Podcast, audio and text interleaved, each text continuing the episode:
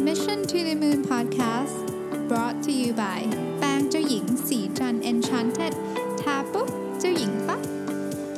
สวัสดีครับ ยินดีต้อนรับเข้าสู่ Mission to the Moon Podcast episode ที่ 400 นะครับ คุณอยู่กับประวิทย์หานุสาหะครับ ทุกๆ episode ที่เป็นเลขสวยแบบนี้นะฮะ ผมก็จะพยายามกลับเข้ามาสู่ความตั้งใจเดิมที่จะทำ Mission to the Moon นะครับ ก็คือว่าพยายามอยากจะหาความรู้ใหม่ ๆ ทุกวันนะครับ ในขณะเดียวกันก็อยากจะทำให้ตัวเองเนี่ย มีวินัยในการใช้ชีวิตมากขึ้นด้วยนะครับ เพราะว่าถ้าเกิดต้องทำทุกวันเนี่ยมันก็เป็นอะไรที่เหมือนกับเป็นคำมั่นสัญญาประมาณหนึ่งอะเนาะนะครับ ก็วันนี้ผมอยากจะมาเล่าถึงเรื่องของอิสรภาพนะครับ ซึ่งจริงๆต้องบอกว่าประโยคนี้มันมาจากหนังสือของนิ้วกลมนะครับหนังสือชื่อ Homo Finisher ซึ่งผมก็พูดถึงหลายครั้งแล้วนะครับ มันมีอยู่ประโยคหนึ่งซึ่งผมไม่เคยอออกจากหัวได้เลยนะฮะ คือประโยคที่ชื่อว่าวินัยไม่ใช่กรงขัง แต่คือกุญแจสู่อิสรภาพนะฮะทีนี้คือตอนอ่านก็คิดว่าตัวเองเข้าใจ แต่พอเริ่มลงมือทำตามที่ในหนังสือเนี่ยก็ก็รู้ว่าจริงๆแล้วยังไม่ได้เข้าใจเท่าไหร่นะครับ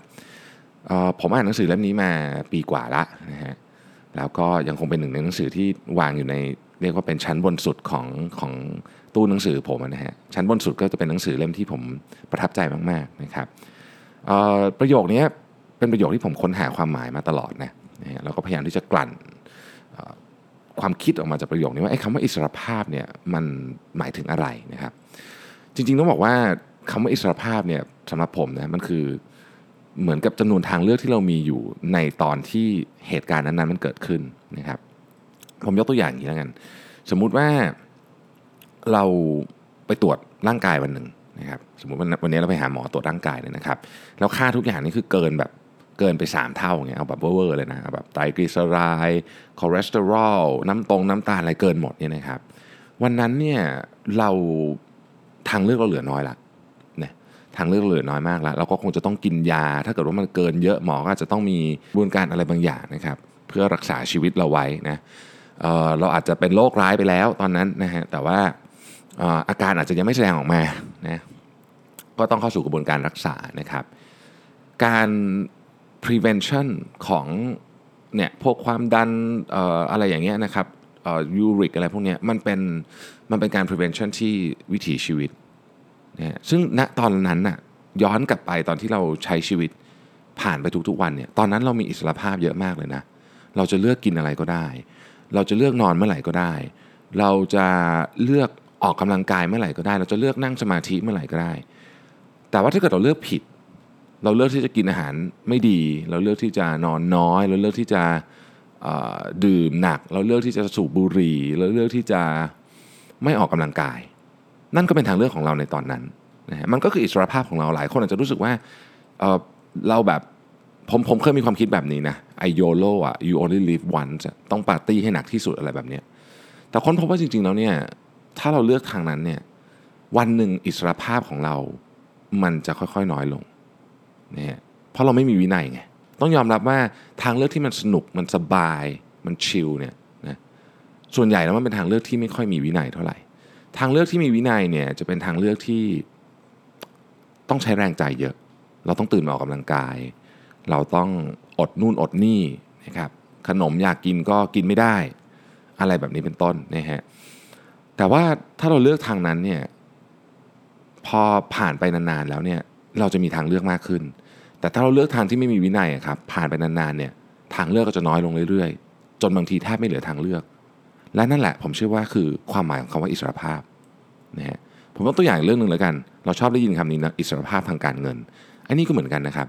อิสรภาพทางการเงินที่เรามีหรือไม่มีในวันนี้ บางคนมีอิสรภาพทางการเงิน บางคนไม่มีอิสรภาพทางการเงินเลยนะฮะเป็นหนี้บัตรเครดิตเป็นนู่นเป็นนี่เนี่ยมันย้อนกลับไปมันก็เริ่มต้นจาก ทางเลือกของเราตอนที่เรายังมีทางเลือกอยู่ บัตรเครดิตเนี่ยเราเลือกจะรูดหรือไม่รูดก็ได้เนาะโอเค บางอย่างมันจำเป็นต้องใช้เงินก็เข้าใจ แต่เชื่อเถอะครับว่าคนจำนวนมากเนี่ยมีทางเลือกตอนนั้นน่ะซื้อหน่อยของอันเนี้ยเพราะว่าฉันแฮปปี้ฉันอยากซื้อนะก็เดี๋ยวเกิดไปอีกแป๊บหนึ่งก็ตายละนะซื้อหน่อย แต่ว่าก็อย่าลืมว่าไม่ไม่เป็นไรมันไม่มีอะไรผิดไม่มีอะไรถูกนะครับทั้งหมดที่ผมพูดมาเนี่ยมันไม่มีอะไรผิดไม่มีอะไรถูกมันคือชีวิต แต่ก็อย่าลืมว่าถ้าเกิดว่าเราเลือกทางที่มันสบายตอนแรก ตอนหลังๆทางเลือกก็จะเริ่มเหลือน้อย ก็ไม่ใช่ทุกเคสแต่เป็นเยอะนะฮะผมพูดถึงเรื่องสุขภาพอีกอันหนึ่งแล้วกันผมคิดว่าเป็นกลับมาพูดถึงเรื่องสุขภาพนะเป็นเรื่องที่ผมค่อนข้างจะให้ความสำคัญมากเอิ่มเราเห็นชัดถ้าเกิดสุขภาพมันแย่ไปแล้วครับตอนนั้นมาออกกำลังกายมากินกินดีๆอะไรเงี้ยมันก็ช่วยนะบางคนก็กลับมาได้ แต่มันเหนื่อยกว่าเยอะ คือคุณไม่มีคือคือถ้าเกิดคุณพื้นฐานของคุณคุณทำดีอยู่แล้ว คือหมายถึงว่าทุกวันนี้คุณยังไม่เป็นไร แต่คุณออกกำลังกายคุณ ดูแลสุขภาพดีนอนดีกินดีนะครับ คุณก็มีทางเลือกบางวันอาจจะอยากจะกินไก่ทอดบ้างก็ไม่เป็นไรเนาะไม่เป็นไรคือมันมันเลือกได้แล้วเราก็กลับมากินดีเหมือนเดิม แต่ถ้าคุณป่วยไปแล้ว คุณความดันคอเลสเตอรอลเกินไป 3 4 เท่าแล้วเนี่ยตอนนั้นคุณกินอะไรไม่ได้แล้วอะนอกจากอาหารที่หมอสั่งเท่านั้น อิสรภาพหายไปนะครับ เพราะฉะนั้นกลับมาถึงประโยคนี้ที่ที่ที่นิ้วกลมเขียนไว้ จริงๆ ผมเพิ่งเจอนิ้วกลมมาเมื่อสักสองเดือนที่แล้ว ไม่ได้ถามนิ้วกลมว่า จริง ๆ แล้วเขาหมายถึงอะไร แต่ผมแปลงผมเองนะฮะว่าคำว่าวินัยไม่ใช่กรงขังแต่คือกุญแจสู่อิสรภาพเนี่ยมันมีความหมายทำนองนี้แต่มันเป็นกับทุกเรื่อง มันเพิ่มทางเลือกให้เราในอนาคต มันเพิ่มทางเลือกให้เราตอนที่เรารู้สึกว่า เออ เรื่องแบบนี้เราควรจะต้องมีโอกาสได้เลือกนะนะครับ ถ้าเรามองย้อนกลับไปนะเอ่อ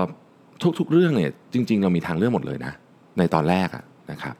เรื่องงานนะฮะหน้าที่การงานเราอยู่ตรงไหนในตอนนี้ จริง ๆ มันก็มาจากทางเลือก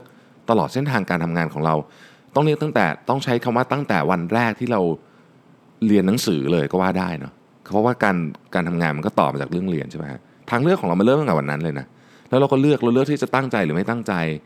ทำงานตั้งใจเรียนหรือไม่ตั้งใจเรียน แต่อย่างที่บอกนะครับไม่มีอะไรผิดคือทุกทางเลือกมันก็มี ผลของมันตามมาเท่านั้นเอง แต่อย่างที่บอกอะในต้นต้นทางของเส้นทางชีวิต หรือเส้นทางสุขภาพ หรือเส้นทางการเงินเนี่ยเส้นทางการทำงานเนี่ยทางเลือกมันจะเยอะอยู่นะฮะสำหรับคนส่วนใหญ่นะครับ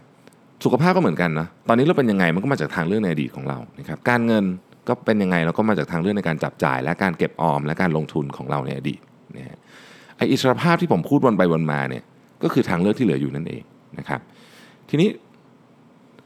สิ่งที่แตกต่างกันของแต่ละเส้นทางนะครับคือถ้าเกิดว่าเราเลือกเส้นทางที่มีวินัยแล้วเนี่ยเมื่อผ่านไปหลายเดือนหลายปีเนี่ยเราจะเริ่มมีทางเลือกอื่น ๆ เพิ่มขึ้นมามากขึ้น อิสรภาพจะค่อยๆตามมา แต่ถ้าเราเลือกทางเลือกที่ไร้วินัยเนี่ยผ่านไปหลายเดือนหลายปีนี่อิสรภาพในทางเลือกของเราเนี่ยจะน้อยลงไปเรื่อยๆ ผมขอย้อนกลับมาเรื่องการวิ่งของผมอีกทีหนึ่งก็แล้วกันนะฮะอย่าเพิ่งเบื่อนะฮะผมพูดเรื่องวิ่งบ่อยเพราะว่ามันเป็นกิจกรรมที่เปลี่ยนชีวิตผมไปจริงๆนะฮะมันไม่ใช่แค่การออกกำลังกายแล้วล่ะสำหรับผมนะมันเป็นเหมือนแบบ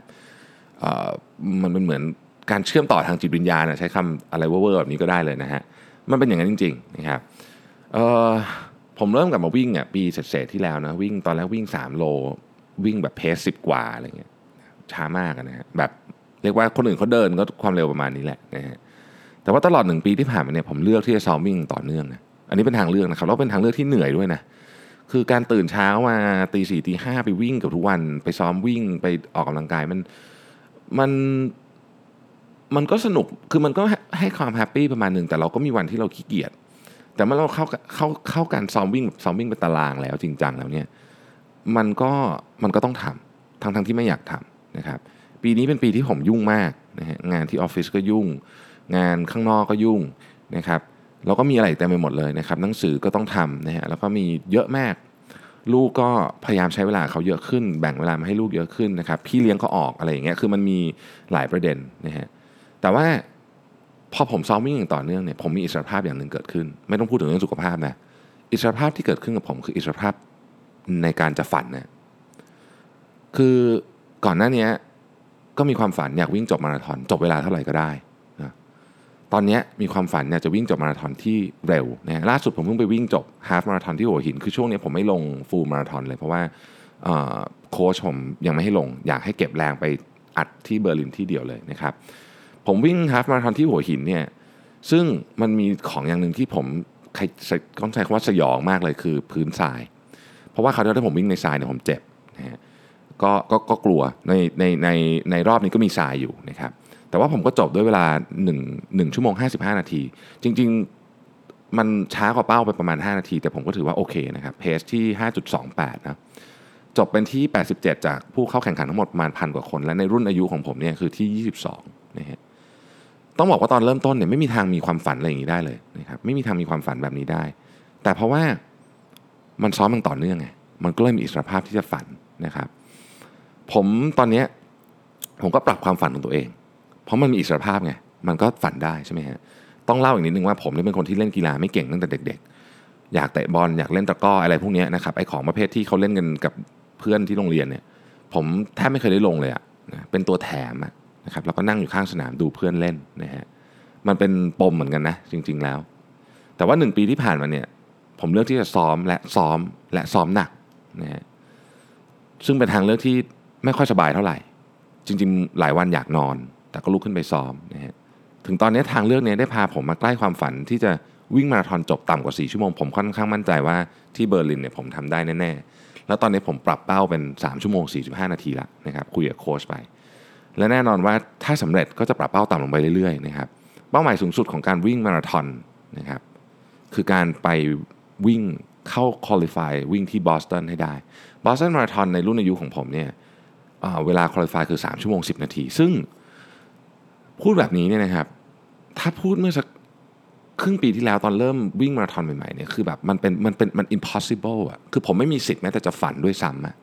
แต่ด้วยการที่ผมซ้อมมาเรื่อยๆ ตลอดเวลาเนี่ยนะฮะตอนนี้ผมมีสิทธิ์จะฝันละถึงแม้ว่าผมจะยังทำไม่ได้นะแต่ผมมีสิทธิ์จะฝันละผมมีสิทธิ์ว่าถ้าเกิดว่าผมทำแบบนี้ไปเรื่อยๆเนี่ยสามชั่วโมงสินาทีมันก็เป็นไปได้นะ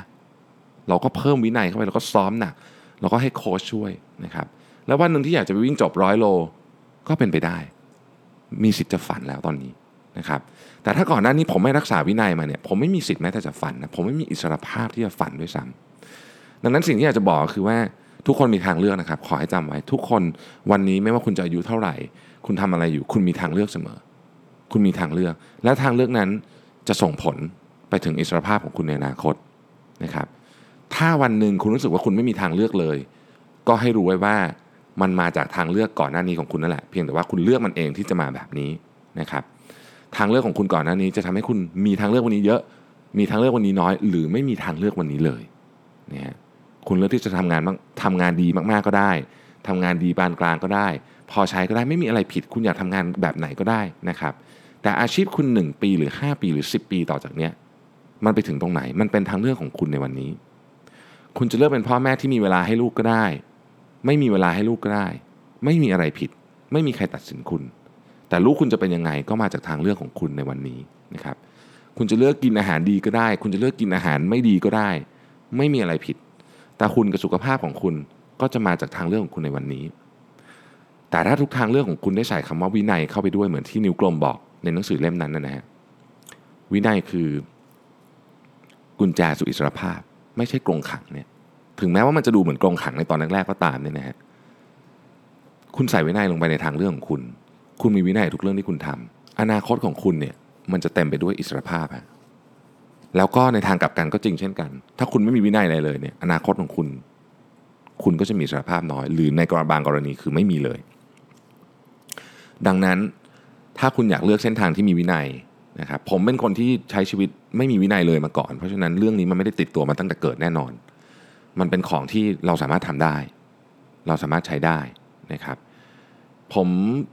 อยากให้ลองฮะอยากให้ลองดูคำว่าเปลี่ยนชีวิตเนี่ยมันไม่ได้หมายถึงแบบการทำอะไรใหญ่โต มันเป็นการเปลี่ยนพฤติกรรมเล็ก ๆ ในชีวิตของคุณสักหนึ่งอันก่อน แล้วเดี๋ยวมันจะค่อยๆ เปลี่ยนไปเอง โดยอัตโนมัติ ในฐานะที่เป็น episode ที่ 400เนี่ยนะครับ ก็อยากเป็นกำลังใจให้ทุกคนนะที่จะ ลุกขึ้นมาทำในสิ่งที่ตัวเองอยากทำลุกขึ้นมาทำในสิ่งที่รู้สึกว่ามันน่าเบื่อจังเลย แต่มันเป็นสิ่งที่ดีกับฉันนะครับมันไม่ไม่มีใครช่วยอะไรคุณได้นะผมบอกอย่างนี้เลย ไม่มีใครช่วยอะไรคุณได้ คนอื่นช่วยเป็นกำลังใจให้ได้นะครับ เพื่อนเราช่วยเป็นแรงผลักดันให้ได้ แต่ว่าท้ายที่สุดแล้วเนี่ยมันขึ้นอยู่กับทางเรื่องของคุณเองว่าคุณจะทำหรือไม่ทำนะฮะไม่มีใครสามารถแงะคุณออกมาวิ่งได้ ไม่มีใครสามารถบังคับ ให้คุณกินอาหารดีทุกมื้อได้ เขาอาจจะทำได้เป็นบางมื้อ นะฮะสมมติว่าแฟนคุณเอาอาหารคลีนให้คุณกินคุณก็ต้องกินมือนั้น แต่ถ้าเกิดคุณอยากจะไปกินของทอดขนมหวานตอนหลัง ก็ไม่มีใครห้ามคุณได้อยู่ดีนะฮะดังนั้นลองลองดูครับ ถ้าถ้าตั้งใจจริงๆนะว่าว่าอยากจะลองเปลี่ยนชีวิตดูเนี่ยไม่มีคำว่าสายเกินไปที่จะเริ่ม ขอเป็นกำลังใจทุกคนนะครับ แล้วพบกันใหม่ใน Mission to the Moon Podcast ในวันพรุ่งนี้นะครับ สวัสดีครับสิ เพราะความสดใสมีได้ทุกวัน